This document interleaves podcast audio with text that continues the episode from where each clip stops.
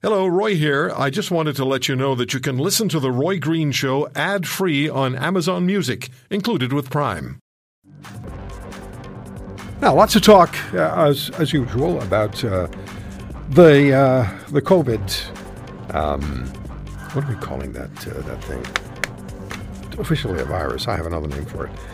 But there's the Delta variant we hear a lot about. It is more transmissible. But one of the questions I have is how does the Delta variant compare to predecessors as far as it being lethal is concerned? Canada is also beginning to experience a surplus of vaccines. There's some national stories, international stories as well, with the United States and Canada population 48% of Americans, roughly 48% of, of Canadians equally uh, uh, double vaxxed. Uh, the Americans with 160 million people double vaxxed. So should our borders be open? And we spoke with Brian Higgins, the congressman from the Buffalo area, who's been at the forefront of calling for the um, land borders to be opened between Canada and the United States. Can you handle all of that, Dr. Bogoch? Yeah. Okay, yeah. off you go. Great topic. I wish we had an hour. Good to have you with us.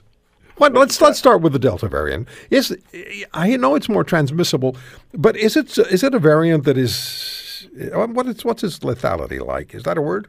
Yeah, yeah, it is. Sometimes we use the term virulence. Does it? So the question is, does it cause more significant illness in those infected? The answer is, I don't know. I don't know. There's some emerging data suggesting that it might be. There's some emerging data that suggests it isn't. It's just a, there's more hospitalizations because more people get infected. I think that's up in the air for discussion and not firmly answered just yet.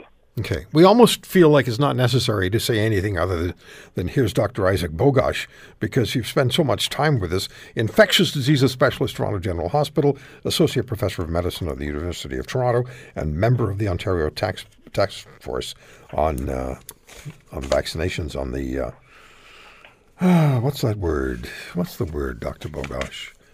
Yeah, the vaccines. It's just such a part of our lives. So, what do you make of what's the argument for and against the opening, uh, reopening of the Canada US land borders? What are your thoughts on that? Okay, so uh, arguments in favor of opening. Listen, if we're allowing fully vaccinated people into the country, big deal. They're fully vaccinated. Is that 100% foolproof? No, it's not, but it's still pretty good, right? We know vaccinated yeah, people just they're just not very likely to be infected, and if they are infected, they're not likely to or they're less likely to transmit it.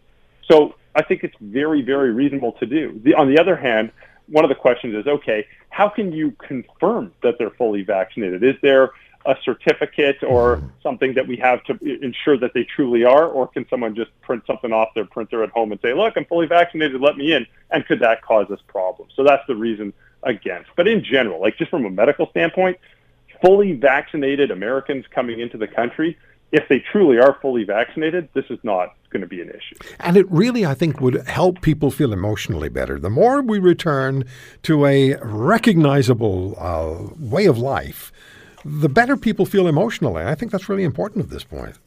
Yeah, I, I completely agree. You've got a significant number of Canadians with the first dose and a very high number of Canadians with that second dose. Yeah. You also have very high rates of vaccination in the United States. Some places obviously have greater coverage than others.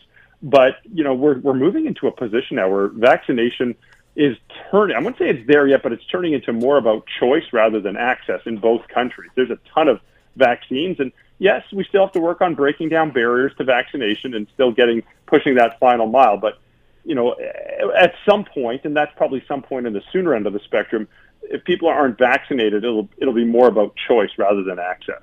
What do you make of the fact that in the UK, government ministers, likely on the advice of their Joint Committee on Vaccination and Immunization, have decided against max, uh, mass vaccination of teenagers? It's interesting. I was chatting with some folks on the BBC about this yesterday. Listen, I always think about this at an individual level and then at a population level. At an individual level, you can't ignore potential side effects. They're rare, but not 0%, and that's inflammation of the heart. Fortunately, there's a lot of data that's emerged uh, from Israel and the United States demonstrating that yes, it is rare, and also yes, it's uh, it. The vast majority of cases are very mild and self-resolve, so that's that's very helpful. Um, but still, you can. Some people might say that's we, that's too much of a risk, and we're not going to do it. At a population level, you know, things get fishy, right? You can't just ignore millions and millions of people that are under the age of 18 and and you know and leave them unvaccinated and think that you can get this under control. They can still get the infection, they can still transmit the infection, they can still amplify the infection, and in fact, that's exactly what's happening. So you know, no one obviously makes individual decisions based on the population level. They they want to think how will this benefit me, and what are the potential harms and benefits. But I always think of it at an individual level choice and then population level choice. Canada and the U.S. have gone, and many other places are vaccinating 12 plus. I, my obviously my personal opinion and bias based on evidence, data, whatever's come out. I think it's a very reasonable thing to do. Do you have concerns about uh, the weather turning cooler and uh, the virus becoming more active again, or its variants becoming more active, and causing problems for us in September, October, November, and so on? Yep, no, conversations no one wants to have, but it's simple. Like we just have to be honest. You just have to be honest. We know this is an indoor virus almost ex- not exclusively, but almost exclusively an indoor virus. When it gets cooler and we go back to school or back to work, if we're in close, crowded, confined settings, you're going to see a rise in cases. You are, and it, predominantly this will be in the unvaccinated, um, and that's that's just going to happen. Actually, look what's happening in the United States. Look in the very far south of the United States. The summertime is indoor season, right? It's too hot to yes. be outside. It's 105 right. Fahrenheit outside. Right. No one's walking around outside. They're all indoors. Kelsey you've got unvaccinated populations cramming themselves in indoor air conditioned environments, and you're seeing a spike in cases in Florida, in Texas, in Missouri, in Arkansas, in, the, in Louisiana, hot, hot, hot places. We're going to get that in the winter. And again, we have greater vaccine coverage, so it might not be as bad, but we will see a rise in cases. And sadly, we will see a rise in hospitalizations, and sadly, we'll see a rise in deaths, most, most of which will have been preventable. Mm-hmm. It's endemic, isn't it? It's going to be with us for a long time. Oh, this ain't going anywhere. This ain't going anywhere. And the problem here is like, obviously, I'm all for personal choice. If people choose to not get vaccinated, great. It's your body. It truly is your choice. But at least make an informed decision. You're not going to escape this virus. Like, it's sad, but it's just a matter of time. Maybe you didn't get infected during the first, second, or third waves but like it, it's not going anywhere. Right. And and like you might get it this year, you might get it next year, but you'll probably come into contact with this given the time and given the fact that this virus isn't isn't isn't going anywhere, okay. unfortunately. Well, I appreciate the time. Thanks for taking the time on this Sunday afternoon, and I'm still waiting for the uh, wings in the, the end beer. of uh, late August. Okay, we're done.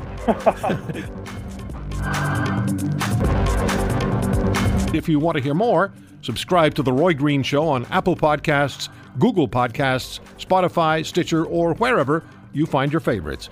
And if you like what you hear, leave us a review and tell a friend. I'm Roy Green. Have a great weekend.